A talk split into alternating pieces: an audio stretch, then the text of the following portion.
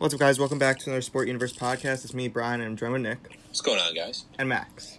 Hello, everybody. Okay, so we're gonna get started with football. Yeah, so going into football this week, uh, pretty interesting week of football. I don't I'd say there's not as many big stories as last week, but uh, some pretty good games. Uh, so starting out, we uh, with our games, we have the Bears and the Panthers. The Bears won it 23 to 16. Uh, not really a surprise there. Nick Foles has been doing pretty solid uh, since he came through for the Bears.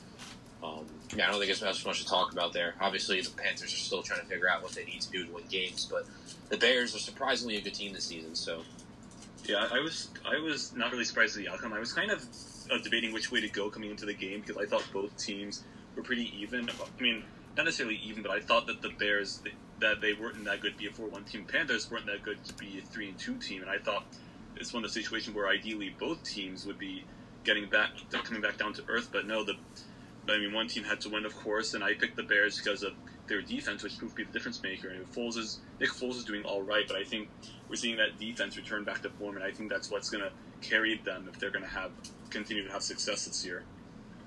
yeah, 100% agree. Um, moving on from there, we had the Bengals and the Colts. This one was a really interesting game. Um, I think one of the more interesting games of the week. Uh, this game started out, Joe Burrow started killing it. Um, the entire Bengals was just on all cylinders. They, they came out and they came to a lead in the second quarter, uh, 21-0. And from there, the, the wheels kind of fell off off the train. The Colts wound up putting 21 in the second quarter and then 10 in the fourth. And over that span, the Bengals weren't really able to acquire an extra three points. Uh, Mixon got injured.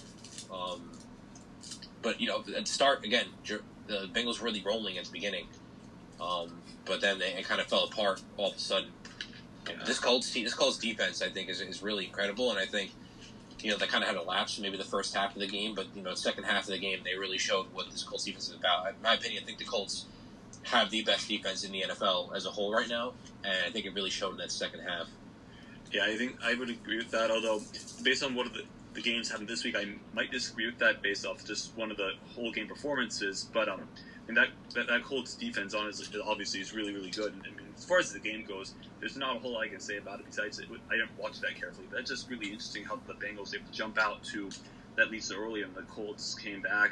I, I was it was it mainly due to like to Philip Rivers playing terrible, or what was it? Just was the whole team in a funk? I think that whole team was in a funk to be honest, because Rivers finished with three touchdowns and interceptions, so like not great at first, but I think I just think the entire team was kind of in a funk at first. It was no one really expected that right out the gate. Yeah, I, I thought the Colts would only allow one score, and that was it. Which they did in the second half, but still not consistent. So, yeah, we'll see where this team goes. I feel like there's a decent amount of inconsistency with this team. Their defense is really good, but then some games Philip Rivers holds his own, some games he doesn't. It, it's just really weird. It kind it's one of those teams I feel like it's kind of in that no man's land. Like we don't know where they really, really going to be. Yeah, honestly, just just really weird game right there. But again, the Colts came out on top. The Colts are a really good team, as I said. That I really think they're that one quarterback away from Right, from really becoming maybe Super Bowl contenders because how good that defense has been so far. right. Um, so moving on from there, we had the uh, Browns and the Steelers. Uh, complete blowout here by the Steelers. The Browns kind of blew it. Uh, this Steelers team is really rolling. Um, in my opinion, they're they're the way they're shaped out. They're one of the best teams in the NFL. The fact that they're five and zero, I think their roster is, you know, it's decently talented, but I don't think they're incredible anywhere really. Um, I think they're good all around. Was it's really incredible to see them do this well, especially with how old Ben Roethlisberger has been. He just came a year off of injury. He's playing very well. Um, yeah, it's just I don't know. The, the Steelers team is really killing it right now. In my opinion, they're probably a top three to five team in the in, uh, NFL right now. Yeah, I mean the Steelers. I mean, they're the thing about them is like they're. We knew that coming into this year, we or at least we thought it was going to be mainly their defense carrying it, which their front seven is doing that. You guys, you got really great players like Bud Dupree, T.J. Watt, obviously, and then the defense that can stop the run as a whole, and then and then um in offense like it's all it's not that great with Ben Roethlisberger playing because he's not you know the quarterback he used to be, but it's still they're serviceable in the sec. If there's one area on the team I'd be concerned with, it's secondary, but I mean they seem to be picking it up everywhere else. And talking about the Browns also, I mean it's it's really disappointing for them. It's just one of those games that we thought, okay, they're four and one, they're looking pretty pretty good, and they could come out and make a huge statement and be competitive, and they just don't. Baker Mayfield looks horrible. The offense just doesn't do anything. You got to think, does this force you to go to hop, hop back off the Browns and like think, wow, this team really is not that good after all? I mean, yeah, I, I agree. Like this Browns team, they they got hot, and I think if they're going to be competitive in a playoff stance, they have to compete against a team like the Steelers, and they just didn't. No, and they, they, the thing is, they've beaten the, the um, what are the teams? Yeah, the Bengals, Washington. Mm-hmm.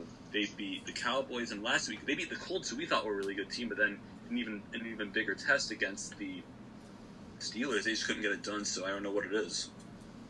Mm-hmm. Um, so moving on from there, we have the Ravens and the Eagles. The Ravens win thirty to twenty eight. Honestly, a lot closer game than I expected. This Eagles team seems to have a fight.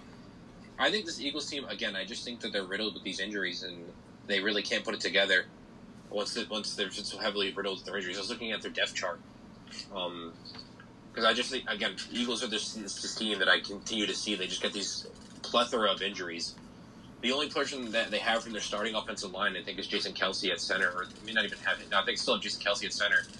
Beyond that, they're at least at their second to third to even fourth string at some positions and that's their offensive line. They don't have any of their starting wide receiver core, um, and they're still able to put up a fight against the Ravens. So honestly, if I'm an Eagles fan, I'm not too upset by by this game. But if I'm a Ravens fan, I gotta say that we have to do better next time. Um, you know, it shouldn't be that competitive a game, especially in the fourth quarter. The Ravens fell apart.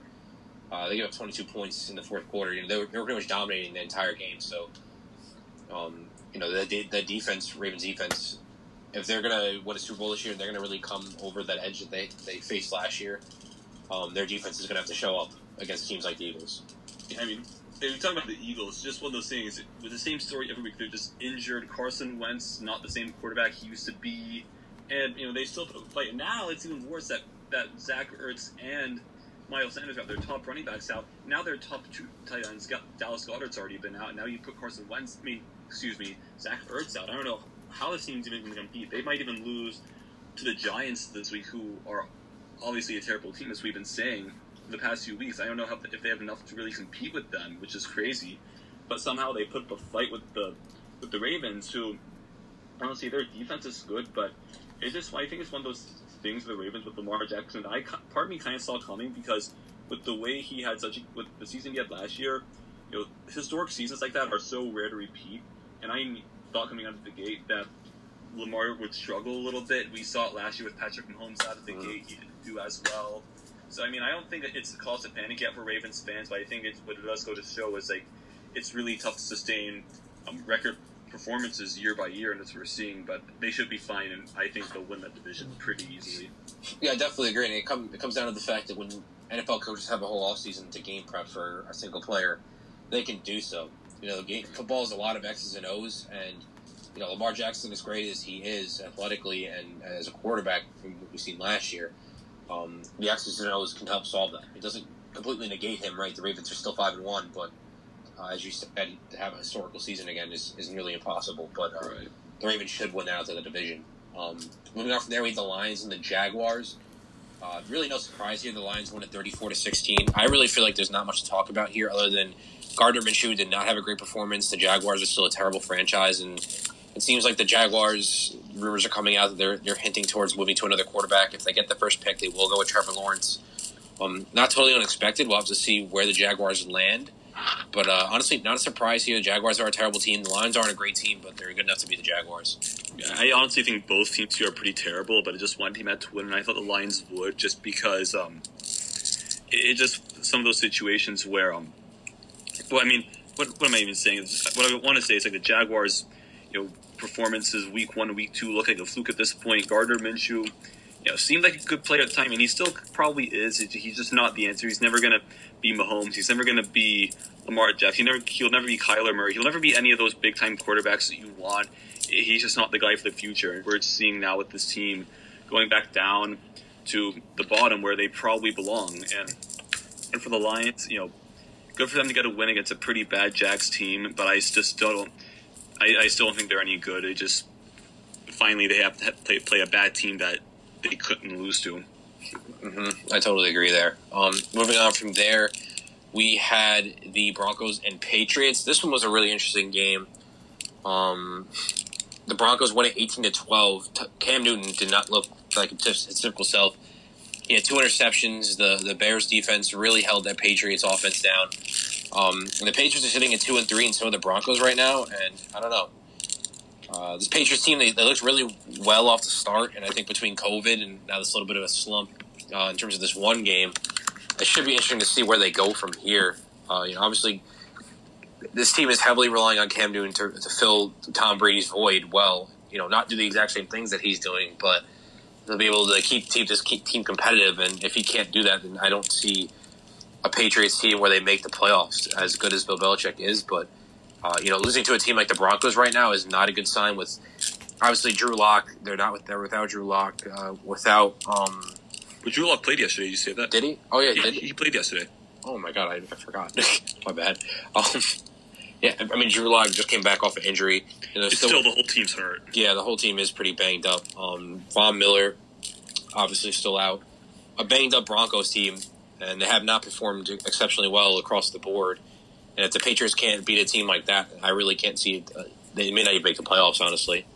I mean, I, I, don't think I never thought they would from the beginning of the season. I I started to believe they might more when they started competing with the Chiefs and Seahawks, and I still think there's a chance they could, honestly, because when you look at the situation from an objective point of view, it, this is a team that has almost no talent. They they're really really thin at every position, and and also they're rusty from coming off of COVID. Can't Cam is um he was on the COVID list. He's been out for a while, and I feel like when you have the talent to back it up in a situation like that, which is the case for a certain team we're going to talk about here in a little bit, probably the Patriots don't have that because they just don't. And I don't think when for as good of a coach as Bill Belichick is, when this when you have that little at your disposal, it'll be tough for anyone to win. I think we saw that yesterday with the Patriots just looking flat.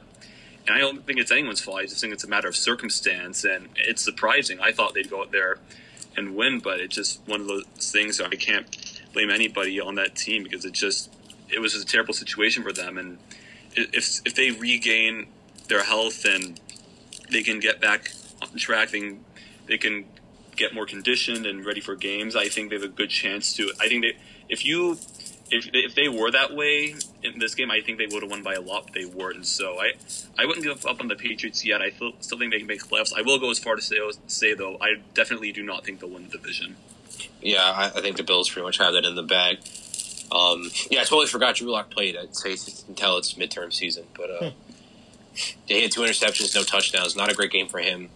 Yeah, um, not a great game offensively for either team. Yeah. Um, so moving on from there, we had the Jets and Dolphins.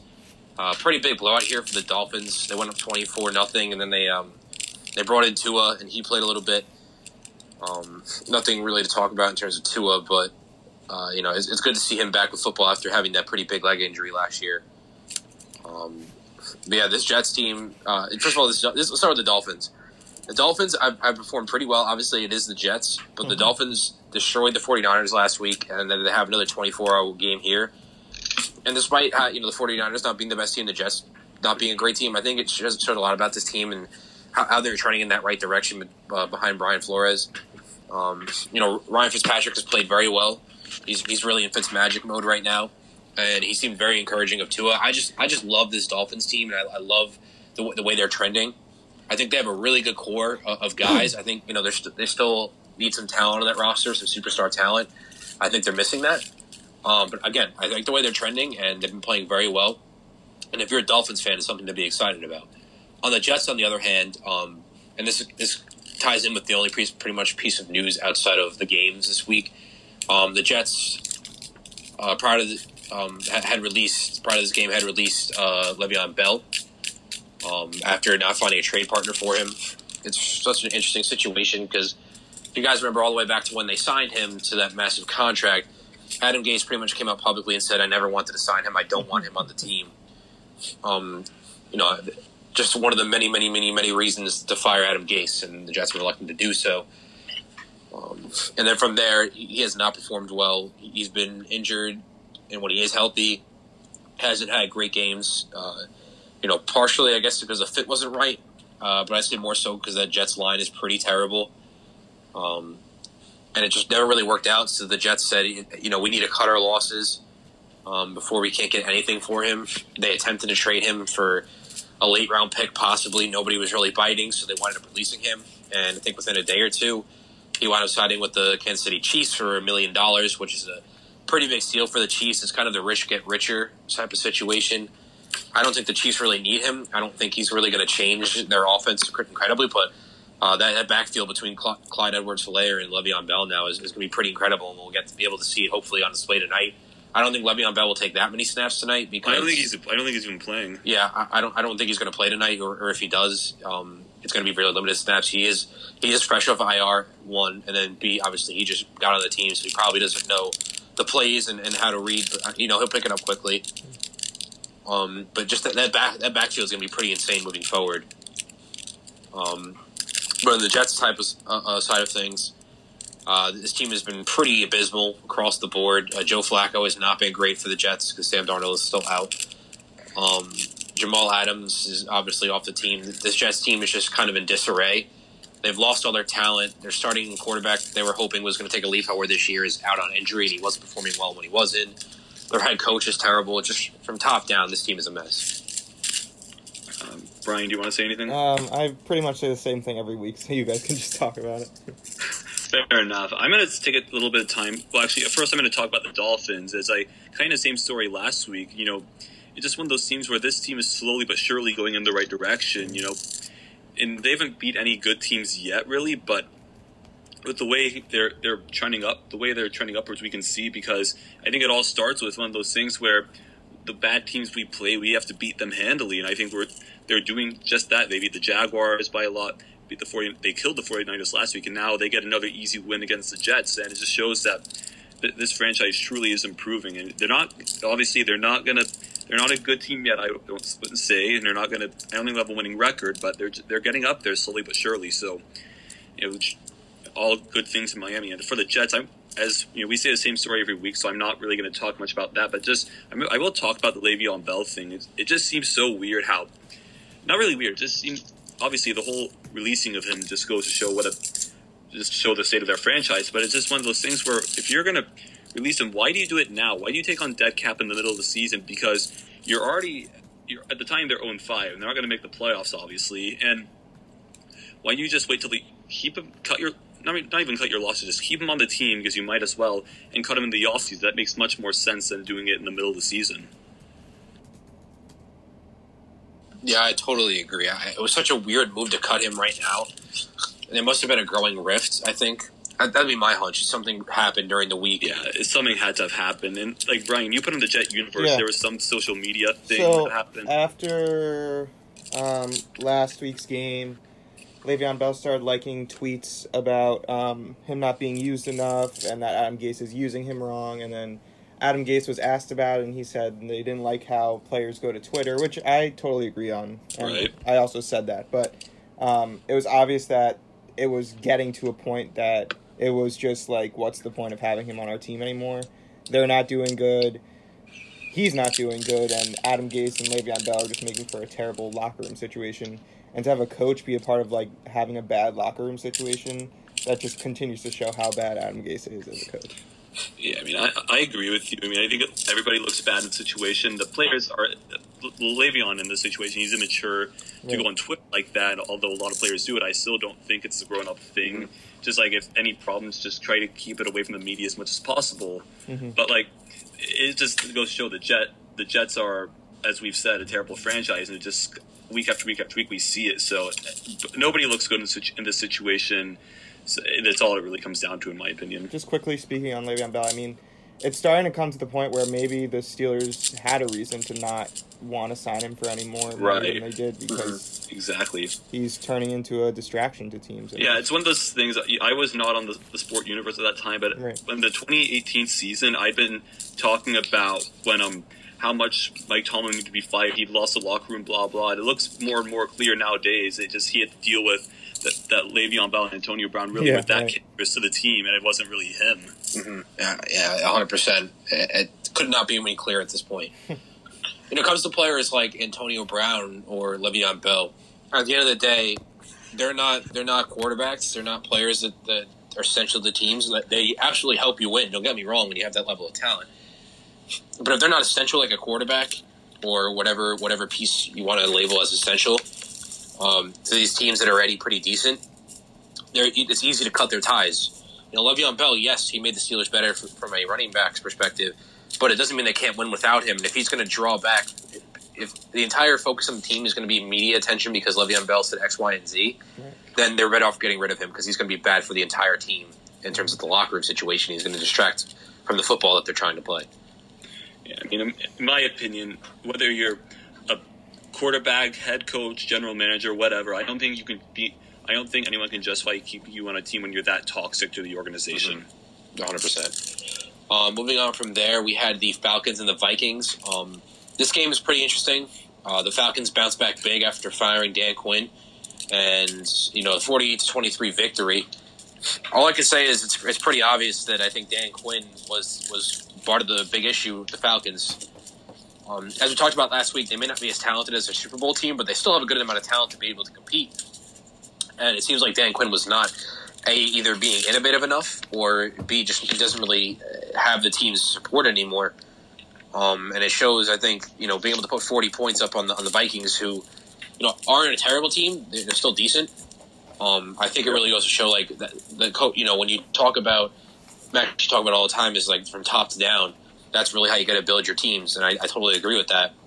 Um, no matter what amount of talent the Falcons had, if they didn't have the right head coach in place and nobody was believing in the head coaches and what and what he was pushing forth, then the team's just not going to play well. And I think getting rid of him was a really good move for the Falcons. Yeah, honestly, I think this move. Set, I mean, this game says more about the Vikings than the Falcons because you know, for the Falcons, number one, their offense has been pretty good. They put up 39 points on the Falcon on the Cowboys, uh, and um, mm. what else? Um, oh yeah, and they also wait. Hold on, they scored f- almost 40 points against the Cowboys, and they also had like over Matt Ryan had over 450 yards against the Seahawks. So his team is clearly good enough to put uh, up numbers on offense, mm-hmm. and they did that yesterday. But for the Vikings, it's just one of those situations where you come out the week the week before, you do really well against the Seahawks, who are a top three team in the NFL. I think most people would agree. Then you do that against the Falcons. It just goes to show. I think just a lot of inconsistency. And honestly, I don't. I haven't watched the team closely enough to know if it's on Kirk Cousins, if it's on the head coaching. I mean, I and I think it's the true somewhere in the middle, obviously, because Kirk Cousins is not really that quarterback that'll elevate a team, but also just the way the team as a whole has played. Like one week, like again, like, like last week, they played well against the Seahawks. They almost beat the Titans. Then they crumble against the Colts, and then against the Falcons, they look terrible early on. And you know, I coming into the game yesterday, I thought I was going to say I thought the team was probably the best one in four team in the league, and and I, I, I mean, I believe that they are still a decent team, but they are one in five, so I don't know what it is. Yeah, I couldn't tell. Um, either. I just think again, the Falcons fired Dan Quinn, good move. Uh, a little bit of improvement right off the bat. Love to see if it lasts. Uh, moving on from there, we had the Packers and the Buccaneers. Really interesting game here. Uh, Buccaneers win at thirty-eight to ten. Uh, Buccaneers came firing out the gate. Um, I think Aaron. I think this one honestly is on Aaron Rodgers. He threw two picks. He threw a pick six, and then he threw uh, a pick like I think on the next drive where they ran it back to like the two yard line, um, and it put the the Buccaneers up really quickly. And then from there, the Buccaneers just kind of controlled the game. Um, when you're playing against Tom Brady, if you give him in the position to manage a game in terms of you know you give the defense two touchdowns or put him in position to score on offense, then I think there's not a single better quarterback in the NFL that can manage games than Tom Brady. Um, it's just you know the, the, Packers really shot themselves in the leg here, in my opinion. Um, you know the Packers, the Packers are still one of the best teams in the NFL. Don't get me wrong, but um, this Buccaneers team showing why they're one of the better teams in the NFL. Um, and even beyond Tom Brady, I think more to talk about is this Buccaneers defense. They're they're they're I think they're the real deal. And although you know I think they lost Vita Vea for possibly the year um, during this game, and they wound up trading I forget who it was for the Jets for like a seventh rounder and a Jets defensive tackle. I forgot his name to replace him right away. Um, again, I think this Buccaneers defense oh, is the real uh, deal. Becton. Uh, yeah, yeah. I, I, forgot his first name. I forgot his name. Um, who are we talking about? I'm sorry. He's like a he was a veteran for the Jets. Um, they just traded him. Not a good trade, but oh, Mekhi Becton. Oh no, Mekhi Becton. Um, Steve McLendon. Oh yeah, Steve McLendon. Steve I was saying McLendon. Mekhi Becton's the offensive Yeah. Yeah, lineman. yeah, Yeah. yeah, yeah, yeah. You got to kind of confused there. Um, yeah, Steve McLendon, they wound up trading for him to replace Vita Vea. Um, again, I just think this Buccaneers defense is the real deal. And uh, you know, Gronk got back into the game yesterday. He had a touchdown. For, I think it's his first time, touchdown since returning from his uh, from his retirement. So this Buccaneers team is really trending upwards, and uh, this Packers team kind of got stumped right off the gate. And I think the Buccaneers kind of controlled the game from there. Yeah, honestly, I think the main. I was surprised with this game that the fact that the Buccaneers won by so much. But I would say that the main story of the game. I mean, Aaron Rodgers made those bad decisions early on, throwing those interceptions. But I think that the Buccaneers' defense was the main was the main story here because not only were the Packers stifled, they were shut down. They couldn't get anything going, Mhm. and not not in the run game, not the pass game. It just. I don't think the Buccaneers even have that great of a secondary, but their front seven was just so dominant. If they play like that, that might be the best defense in the NFL. If they can sustain that. It's a pretty tough loss for them to lose Vita Vea. I'm not going to lie, but uh, McLendon is, is talked about pretty highly from Jets from Jets fans. So um, I think their this- captains, yeah, he's one of he's one of the and they captains. traded him So away.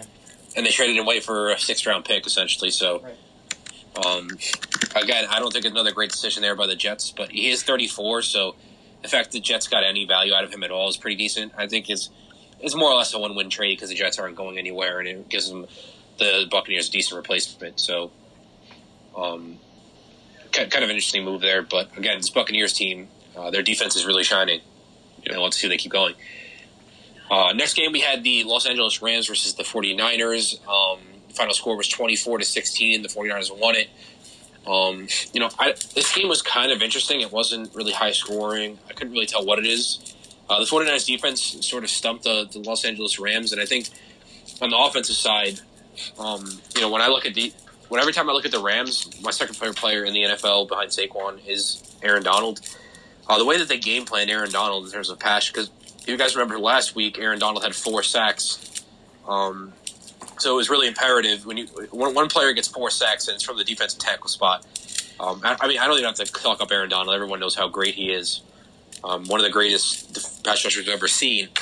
Um, being able to stump him is, is really important, and I think the, the 49ers did a good job watching a little bit of this game. Uh, the way that they game planned him, and they, they basically set it like an offset double team. You'd have like the guard uh, step, take a step in, angle, uh, it, or the center like take a step in, and they'd angle basically Aaron Donald in the double teams on pass rushes, where you'd have to go through like two levels of offensive linemen, and it was pretty effective in, in slowing down Aaron Donald, in my opinion. But uh, yeah. On but uh, looking at this game more empirically, you know, good win for the 49ers, but it was clear that uh, Jimmy Garoppolo is still injured. Um, he, he, but he's getting better. Like last week, he hardly had any weight on his back foot. Now he's putting a little bit more, and he's he's getting there. But uh, he's still not where he needs to be. Um, if this 49ers team is going to be as good as they were last year, um, you know, he's a, he's a pretty big part of, of this 49ers team. Um, so we'll have to see where they go from here. But uh, you know, pretty. I'd say it's a pretty big win for the 49ers. Yeah, I this is a huge win for them. I think this is, goes to a lot about their coaching.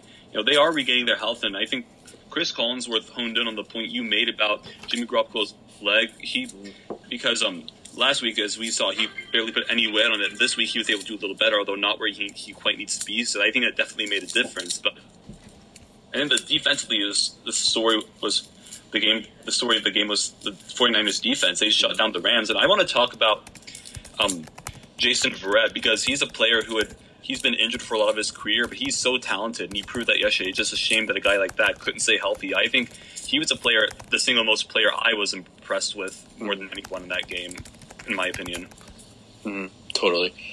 Uh, so moving on from there, we had uh, final two games of the week. We're gonna go to I guess my team first. We had the the uh, team football team in Washington and the New York Giants. Uh, the Giants wound up winning at 22-19. Um, as a Giants fan, I'm not overly excited about this game. Uh, you know, the Washington football team, the Jets, and the Giants, pretty much the worst teams in the NFL, in my opinion. Those are probably the bottom three. The fact that we only beat them 2019 is a little unimpressive, unimpressive in my opinion. We should have done better. Um, I think the story of this game, in my opinion, was uh, James Bradberry and like Logan Ryan were really good for the Giants. Their, their pass coverage was insane. Um, Bradberry, I think, had two picks, and Logan Ryan was pretty shut down. A pretty good sign for the Giants secondary. Uh, Daniel Jones ran for like a six, a forty yard run, which is pretty incredible. Um, but this game was just like I'm happy we finally got a win. We're one in five. Whoop de doo. But it's just it's tough considering the fact that it was we only won twenty to nineteen against arguably the worst team in the NFL. Um, I guess it's a start, and we're going to see how we do next week. But um, we play Thursday next week against the Eagles, and if we beat the Eagles and the Cowboys lose tonight, and the Cowboys lose next week, we'll be tied for first in the NFL. Uh, then the NFL. Oh my God, NFC East. Good, that's crazy to think of. But my question is, you know, obviously the game itself, ugly game. I think we expected that. Neither Mm. team is any good. But my question is for you personally: Do you want the Giants keep winning games, or do you want to go on the tank train for Trevor Lawrence? You see, I definitely wanted them to lose. That's why I'm upset. Like, if we're gonna, if we're going to beat a team like Washington, we either gotta blow them out, make a statement, and really make a comeback in this season because we have the opportunity to do so with how bad the NFC East is. We can't like, we can't like half and half it. We can't be a mediocre team It gets us nowhere. Right. You know? Yeah, no. So I I, just, yeah, I hope, I hope we do. If, if, we're only going to beat the Washington twenty to nineteen, I really hope we do lose from here on out. Honestly, because it would help our, our, our draft stock. Yeah, they, I would definitely, if I were you, I'd probably be, I'd definitely be on that tank train. It's just you guys need to find, figure out a direction. Are you going to try to win games? Like winning like three or four games a year doesn't really work. No, no, it's just tough. Um, so moving on from there, we have my favorite game of the week personally, and I'm sure it was uh, Max's too. We had the Titans and the Texans. The Titans won 42 to 36. Um, I caught a decent amount of this game, and let me say it was very incredible. Um, starting off with the Texans, you know they had just fired Bill O'Brien. Um, instant improvement, in my opinion. They're playing a lot better um, under their interim head coach, and I forgot his name. Romeo Crennel. Romeo Crennel, thank you. Um, you know, I, I think the team believes in Crennel a little bit more than they did Bill O'Brien. Um, you know, not perfect, but at the same time, they are going against the Titans, who, in my opinion, um, Max talks about this a little bit, uh, easily a top five team in the NFL at this point. Um, so again, on the Texans side of things, I think you played really well. And you shouldn't be ashamed. You know, you're, ha- you're under an interim head coach. Um, you know, I don't think he played it perfectly because I remember he went for that two point try. They probably shouldn't have. Um, but I guess you, you live and you learn as as a interim head coach, right? It's his first game. I wouldn't put too much on him, but the fact that Texans played so much better is really positive, and it shows like again top down from top down management. You got you got to make sure you have all the right stuff in place. Um, and between the Texans and the Falcons, getting rid of their head coaches showed instant improvement, in my opinion, on both teams. Um, and it goes to show like how, how much a, a bad head coach or GM can really hold back a franchise. Um, but you know, going from the Texans moving on to the Titans, this team is incredible. Um, that their ability to fight back and be resilient in some of the really tough games and really tough spots is really encouraging. This Titans team, in my opinion, is probably the dark horse for the Super Bowl Super winners, and it's, it's hard to say dark horse because you know, look, they're undefeated at this point, right? Like, you know, they're five and zero. It's, it's hard to say they're a dark horse at this point. It's just that when everyone thinks Super Bowl, they're thinking Ravens, uh, Chiefs, but this Titans team is just incredible um, across the entire board. You know, the defense didn't great last uh, yesterday, but again, the fight in the entire team is incredible. And let me talk about Derrick Henry. Derrick Henry, um, you know, he's he's one of one type of running back. Um, he, he was kind of slow coming out of college at Alabama, but I think he's, he's slowly picked it up and picked it up and picked it up, and we saw an explosion from him last year, and I think uh, you're going to continue to see it from here on out. Um, yeah, his dominance is incredible. His combination of speed and power, and, and you know, he, I can't talk about him enough. I just, in my opinion, he's by far the best running back in the NFL, and it's not even close. I'm sorry to CMC and CMC fans, but uh, Derrick Henry is is King Henry in my opinion. I don't know if I go as far to say about Derrick Henry because I think McCaffrey and even I'd say like Saquon and Kamara still better, like because I think they're more well-rounded players. Anyway, I just talking about the Titans. I mean, the game itself yesterday. I'm gonna also talk a little bit about the the game on Tuesday against the Bills. So, you know, I'm to set the situation for you. We we were coming out and after the COVID break, some absences due to COVID and other injuries. Team barely practiced in two weeks. We have all this drama about we're going to get punished because we broke COVID rules at practicing at Montgomery Bell Academy in Nashville um, two weeks or three weeks ago, I should say, and then to come out like that, we were supposed to get destroyed by the Bills. Maybe not, maybe not supposed to, but it was definitely possible.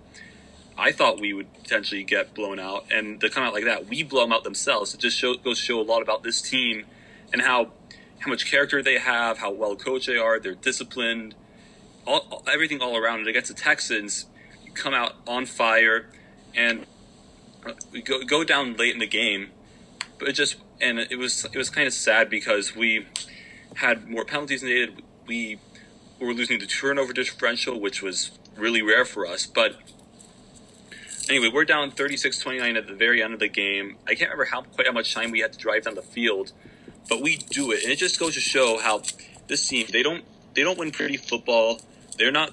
They may it may look tough at times, but they're winners because they come back, they fight to the last little bit, and no matter what happens, they're never down, and they know how to win in those tough situations. And it's it's playoff football at its finest, and that's why I think this team really is a contender for the Super Bowl. It's, you know, I might look biased saying that, but I really think they are. You know, as, as much as people want to talk about Derrick Henry, don't forget Ryan Tannehill. He had he played a great game Tuesday, and then yesterday he throws 364 yards, I believe it was, and he he throws a game time touchdown to AJ Brown, who's looking really really good after his injury. And this team looks really really solid all around. I I'm excited for the game against the Steelers. I'm excited to see what they can do for the rest of the year because I it looks things look really good right now. Yeah, as I said, I'm, I'm so high on the Titans right now, and Derrick Henry is just you know 100. He's at right now. Derrick Henry's averaging 117 yards a game, which is just like incredible. Um, you know, 212 yards on the ground yesterday is definitely nothing to to fret about.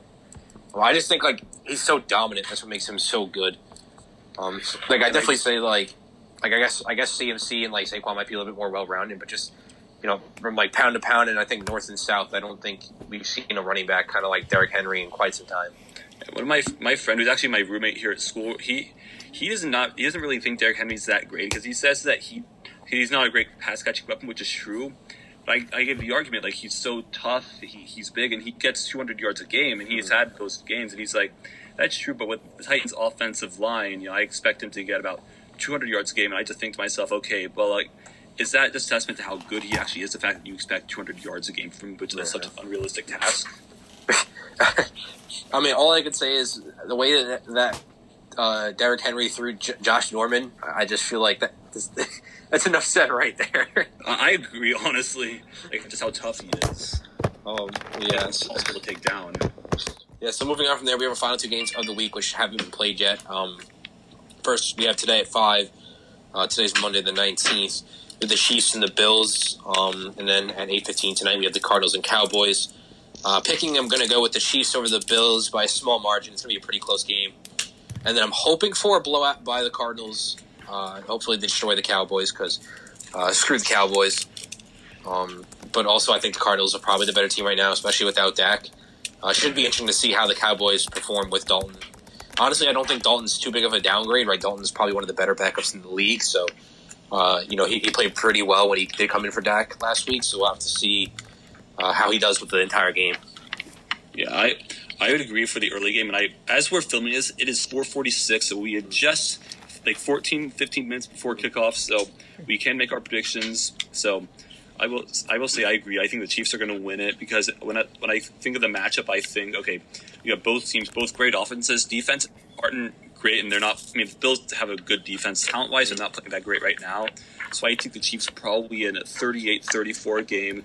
Going okay. to the Cardinals Cowboys game, um, I think this one could go either way, but I, just, I would go with the Cardinals because I think I believe in Kyler Murray and also the Cowboys inconsistent, not a good defense. Oh no! Oh, Max is out for a second. Max disconnected. I think he's back now. Okay. Yeah. All right. Do we just start talking about the Cardinals yeah. Cowboys again? Yeah, just keep going. Okay, so as far as the Cardinals Cowboys game goes, I would go with the Cardinals by a small margin. I think go either way. I personally believe in Kyler Murray, although he's been a little bit inconsistent. But the Cowboys have honestly been worse. Their secondary is really bad, and although they prove they could keep with the Seahawks, they just it just they just they don't seem to put it together, and they struggled against the Giants last week. So I'd go with them probably in a 31, 36 to 31 game. I think I, I agree with you, Nick. I don't think Andy Dalton's a huge downgrade from Dak Prescott, but a little bit nonetheless. I think that plays a difference. I think the Cardinals just edge them out. Uh, yeah, and with that being said, that concludes the NFL. Um, Max is going to take over the NHL real quick, and then he's got to go. So go ahead. Yes. All right. I don't. I will say coming into this segment, I am not going to be able to cover free agency as I said last week. I've had a lot of I've had a lot of work to do today, and And also, it's probably a good thing that I haven't yet because there are still a few players have that have not signed yet. So if it's not by next Monday, I will cover it then because at that point we'll have waited long enough. But anyway, I'm going to talk about um, some a few moves that were made.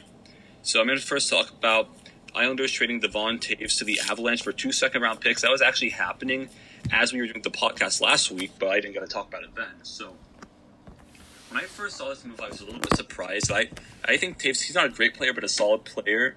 He's a good. He's pretty good for the Islanders. Help their defensive depth as they have one of the best defensive cores in the league. And although when I look at this trade, I look at their cap friendly page. I look at what they need. I think it's a good trade because they defenses obviously leads to their issues, and they have to sign re-sign Matt Barzal, which is of utmost importance, and Ryan Pulock. And even as of right now, they still have enough to make both moves. So for them trading Toews was honestly necessary because it was a good opportunity because he's a restricted free agent, and they I, there was no way they're going to realistically be able to sign him, Barzal, and Pulock. So they got to move him. I really like this for the Avs a lot because I talked about Toews. He's a pretty um, solid player, and when you look at their the moves their roster made in the span of um, from Saturday that Monday, they traded Nikita Zadorov to the Blackhawks, lost that third pairing defenseman. Then they effectively replaced them with um, Devon Toews, who I believe is a better player. So I think it's a really, really at the end of it, really good asset management there by Joe Sakic. So, good move for the Avalanche. I, I'd say they won the trade, but it, the Islanders had to make it. So, moving on, the other trade I want to talk about the Golden Knights trading Nate Schmidt to the Vancouver Canucks for a third round pick. And for the Knights, it was a necessary trade because they made a huge free agency signing that I'm sure most hockey fans know about. I'm going to talk about it next week, but they had to because I believe they were about I don't know how much over the cap they were, but they were uh, they were had I believe six million, three somewhere from three million to six million over the cap. So they had to make this move, and plus it makes sense because he's a defenseman. So, before the Canucks, I really like this move a lot because before this move they didn't really have any great defensemen besides um, Quinn Hughes. But now, although Schmidt's not a great defense, but he's a pretty good defenseman. I think he's he's good on the back end, and he also pulls his weight offensively. So now you get two solid defensemen back there. I think it's a huge upgrade for the Canucks. He's under contract long term, which is really good for what they need because they need players that are going to help them play for the long haul and potentially win a cup with their current core. So I really like this for the Canucks. Definitely a win for them, but a, a necessary trade for the for Vegas. So another um, contract I want to talk about: Brendan Gallagher being re-signed by the Canadiens. Let me pull up the um, I believe it was six years, six and a half million per year. Let me look up. Yeah, that's what it was. And personally, I like this deal a lot for the Canadiens, Although they're they didn't made they haven't made um, some of the moves have been good, some of the moves have been bad. This one I think is a really good one. He puts up good stats. He last year 43 points in 59 games, definitely a top six forward. And if you um, follow hockey, Brendan Gallagher is always talked about as that heart and soul kind of player for the Canadiens. He's been there for a long time. He's a veteran. Now they got him back for even longer time. So I think this is a good move by Marc Bergevin um, re-signing him, which is which is um, weird because it looked like for um, it was said the day before they'd broken off contract negotiations, but they got him back. So just proof that you can't really trust um, rumors like that, but they got him back. So good for the Canadiens. Um, and today, some tough news for those, especially those who watch NHL on TV. Doc Emrick, the legendary Doc Emrick, he's retiring from um, announcing hockey. And if you'd watch um, the NHL on NBC, watch Stanley Cup Finals every year, you know just how great this guy is. Like we're not talking about like, yeah, this guy's pretty good. Like this guy has been one of the best announcers in sports for a long time. Definitely Hall of Fame career, and and understandable he was getting old, and he, he'd done it for a long time. He great career for him sat tough for the rest of the NHL community, not getting to hear him anymore, not getting to hear him announce goals. It just listening. It, I can't even explain. Just listening to him, it was just a great, just so great for anyone who watched hockey. He was so exciting, and it's going to be tough to see him go. So as far as who I think would replace him, I'd probably say either um, Kenny Albert or um, John Forslund, who are both I think really good announcers, and they both employed by NBC, although it would probably be a little tougher for um, John Forslund since he's the play-by-play announcer for the Hurricanes. But or they could also go for Mike Tirico because he, I don't think he has a full time stint in any bit as a play by play announcer, and they could look to bring him up. I think he'd be a good fit too because I like him as an announcer. But see what happens. Bottom line, though, tough to see Doc Emrick um, re- um retire. Is that all the NHL news? Yeah, that's it. All right. Well, we're gonna say bye to Max. All right, Good see you luck with everybody. your work.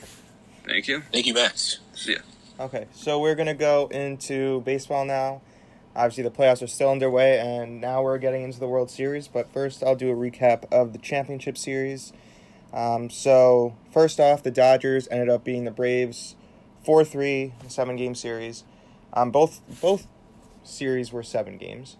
Um, Dodgers came back from being down three to one. Um, for the Dodgers, their offense was really on display throughout the series especially going against the Braves um, rotation and bullpen, who have been insane this postseason. I think they're both the rotation and the bullpen might have had a sub one ERA or something close to that. It was some crazy stat, but um, the Braves have definitely pitched really well this postseason, which goes along with their success. Um, but for the Dodgers, the Dodgers were able to break through that Braves um, rotation and bullpen. Um, coming back down from 3 1 is obviously not an easy thing to do. Um, but we know what the Dodgers are, and that's an insane lineup. And they they were on display throughout the series. Uh, in Game 7, Cody Bellinger had, last night obviously, Cody Bellinger had a really clutch home run. Um, the main thing I want to talk about in this series is the pitching for the Dodgers, which when I get into the World Series will probably be the main focus that I want to focus on. Um, so for the Dodgers, Julio Urias and Walker Buehler have pitched really well for them and continue to pitch well in the NLCS. But on the other side, Clayton Kershaw still is not pitching well. I think he has a 7.20 ERA in a 7.20 ERA in the playoffs for the Dodgers, um, which is obviously not good. And it's not like Clayton Kershaw had a bad uh, regular season. He had a very good regular season and was somewhat in the talks for Cy Young. Um, so obviously there's something with Clayton Kershaw and the playoffs. It's always been thought that there's something, and this continues to prove that that trend is an actual thing that Clayton Kershaw is subject to, um, which definitely puts a blimp in his resume um, as a all-time great pitcher. Um, but also for the Dodgers, it's something you have to look out for, and one of the key reasons that they haven't had success in past seasons because they relied heavily on Clayton Kershaw and he couldn't be there for them. But now they have Julio Urias, they have Walker Buehler. Obviously, they had them last season, but in these playoffs, they've both been really good. Julio Urias being, I'm pretty sure, the better of the two. I'm not sure what their the difference in ERAs are, but um, both have been outstanding, and one of the reasons that the Dodgers were able to come back in the series. Um, so that's basically it for the Dodgers Braves.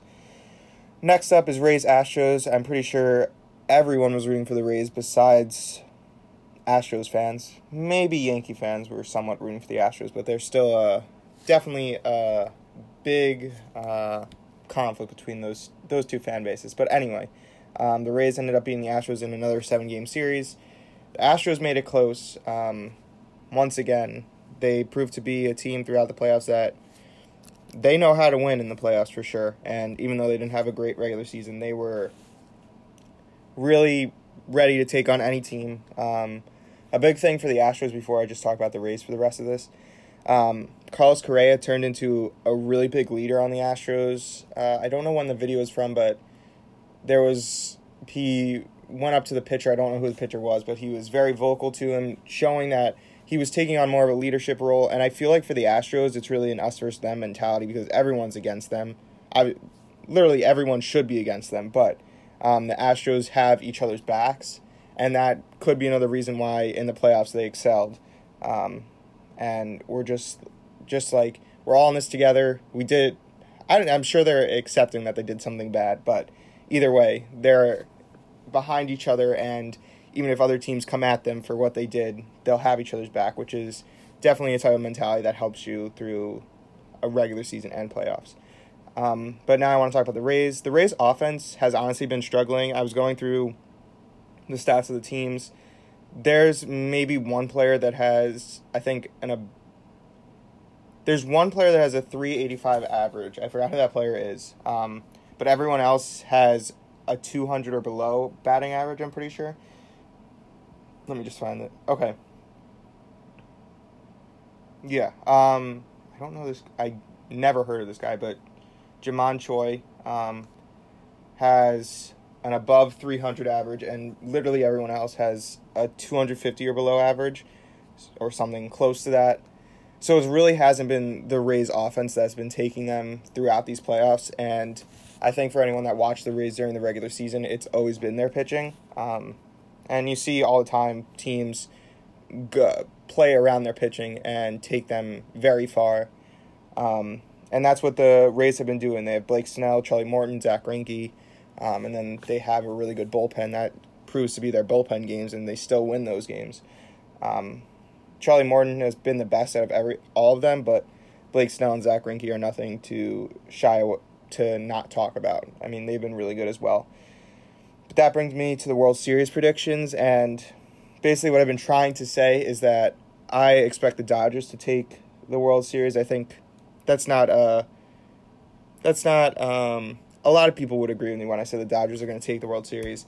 I think that the Dodgers and Rays kind of line up pitching wise, except for Clayton Kershaw, um, who is weirdly starting game one. I guess it's just how it's worked out um, between pitching games and the rotation. But I think that's that's a risky move by the Dodgers for sure.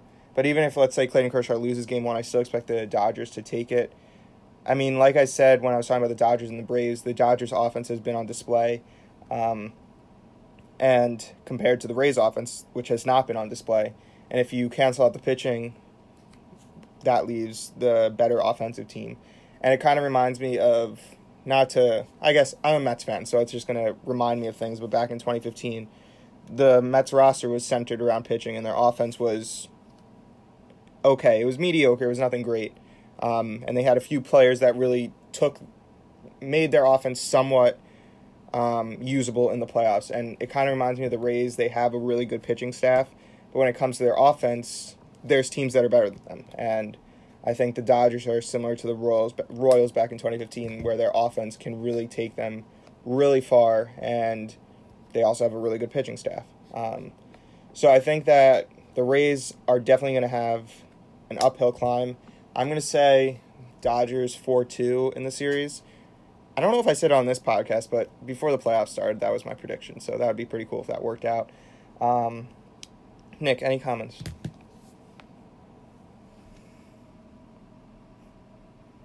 Nick's getting his phone to work. Hold on. I'll just keep talking. Um, yeah. So then, uh, I don't know. I think 4 2 is my pick for it. I obviously seven games is a possibility, um, but even though seven games is a possibility, I don't think it's going to go to that. I think that the Dodgers offense will ultimately, not to just keep talking about this, will ultimately um, take them over the edge. Uh, going into basketball now, uh, first point of news I want to talk about is um, Doc Rivers signing as the 76ers head coach, replacing Brett Brown, who was fired earlier in their offseason. Um, in my opinion, I was thinking about this the other night. I don't know how much basketball coaches and maybe baseball coaches actually have to have an impact on the team. Because if you think about it, there's so many coaches that just they go to team to team, they become a good coach, they become a bad coach. Um, I don't know what's like a good example. Maybe like Tom Thibodeau was seen as a really good head coach for the Bulls. Then he wasn't seen, seen good as a head coach. Then he went to the Timberwolves, wasn't a good head coach. And now people want him again. And if he goes to a team that has talent, people are going to say he's a good head coach. And I ultimately think it depends on the players you get um, and the ultimate impact that a coach is going to have. If you go to a team that has, I don't know, a bunch of stars, you don't really, the head coach isn't going to matter that much. If you go to a team that has young players, the head coach is going to have somewhat of an impact. But all in all, I don't really know how much. Because just think about it, Tyronn Lue, which we're going to talk about, is replacing Doc Rivers. In people's minds, Tyronn Lue is not a better head coach than Doc Rivers, but he's getting the opportunity that Doc Rivers was fired from. And I just think that goes to show that it's somewhat luck for head coaches. And I don't want to like throw out such a hot take, but I just don't know how much head coaches really impact a team. And that's something I've always really thought about regarding sports, and I don't want to make this like a whole topic, but just head coach's ultimate impact. I think, like I said, football, there's a lot of personalities to take control of, more than 50 people, uh, players with wanting to just break each other's bones, just tackle each other. Um, there's a lot of situations that they're going to have to handle that baseball coaches aren't going to have to handle, that basketball coaches aren't going to have to handle. So, I don't know. Uh, that's kind of just what I was thinking the other day, and I wanted to share that. But yeah, I guess we'll go into Tyronn Lue now. Decent fit, uh, basically because of his of his resume between you know handling LeBron James during his time in, in Cleveland. Um, you know, I think he definitely does have the potential to help facilitate, you know, and glue the Clippers into what they need to be. But that being said, I do think the Clippers do need a little bit more talent. You know, I think Patrick Beverley. I feel like the Clippers, as Stephen A. Smith came out and said, Clippers are looking to get a, a All Star potentially level point guard. Right. I think that would elevate them personally to that team that they want to be, and then just fill out whatever bigs you want to. Mhm. You know, Patrick Beverley's decent, but he's not. He's not a superstar by any means. He's definitely an energizer. I see him as like an energizer bunny off the bench. Mm-hmm. Um, but I think Tyronn Lue can help glue that team together. Where I think Doc Rivers is, is a good person to help maybe figure out the issues, you know, around the fact that the 76ers can't shoot with their best two superstars for the most part. I mean, Joel Embiid's okay at shooting threes, but obviously Ben Simmons has been pretty abysmal. Um, maybe Doc Rivers can find that answer and really help the 76ers glue. So personally, I like both hires here. I was hoping the Rockets would get Doc Rivers, but um, should be interesting to see how, how, in my opinion, I guess how the 76ers improve or how they change their game plan around Doc Rivers. I think like he is going to make an impact with the 76ers. Mm-hmm. Yeah, I, I, I see what you're saying. Um, I'm going to talk about Anthony Davis, and then you could talk about the Rocket GM Mhm. resigning. Okay, so the Anthony Anthony Davis news: he's expected to opt out of his contract.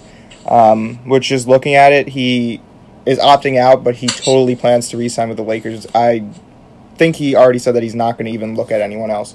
Um, but obviously, um, he thinks he deserves more money, and I think that's totally fair.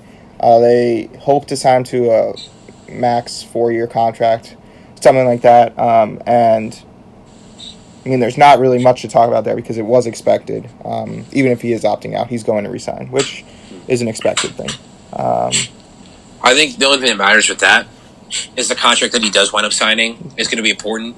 There's a couple of different rumors out coming out, but a lot of them followed either these couple trends. A, he's going to try to take a pay cut because he think he was expected to make 27 million dollars a year, with this expected salary cap of 2021 being 109 million.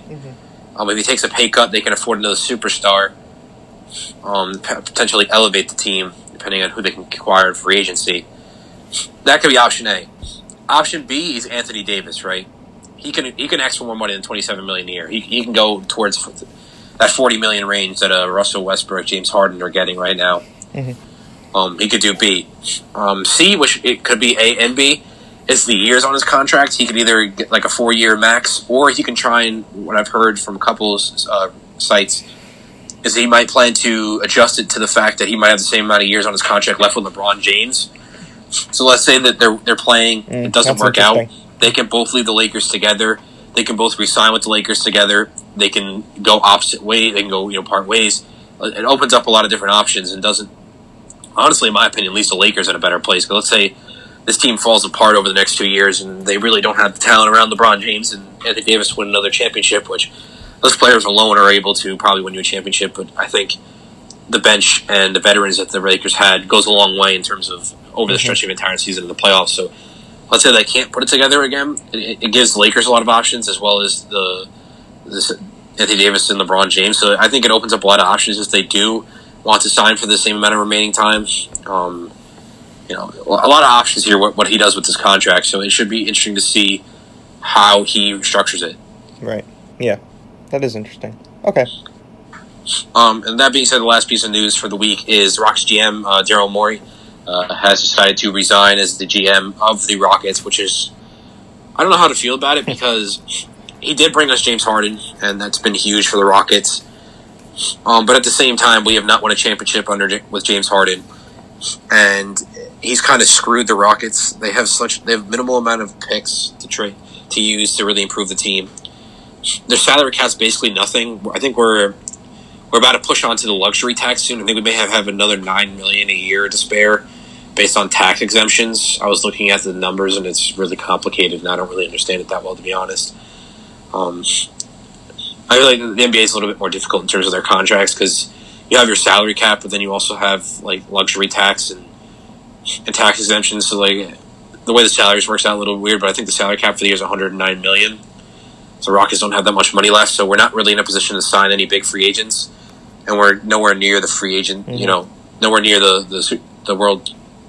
I keep messing up. Oh my god, the finals. Thank you. I named about every single championship except the, the NBA. We're, near, we're like nowhere near the finals right now. It's just tough. Um, came out that we tried to get uh, uh, Noel before uh, um, before the deadline, but apparently we couldn't get him, so mm. we were kind of unintentionally left out of center. Should be interesting to see where the Rockets plan to get a center from because, as it goes right now, whoever this next head coach is going to be, they're probably going to want a center. It would make a lot of sense. Um, so we'll have to see what happens. But uh, congrats to Morey on, on you know finding James Harden from you know let's say finding him, acquiring him from the Thunder. Um, probably the best move a GM has probably ever made in terms of a trade. Um, yeah, I can't really think of a better trade than that. Yeah, very true.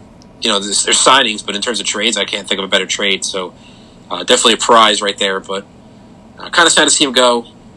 Kind of not because he, he did ruin the team beyond that, in my opinion. He didn't ruin him, but hasn't really got us to that, that championship yet. So hopefully, whoever this next GM, I think the GM that stepped up, I forgot his name, but he was the VP um, for operations for the Rockets. So uh, the Rockets owner is putting a lot of faith in him. Hopefully, he'll do well.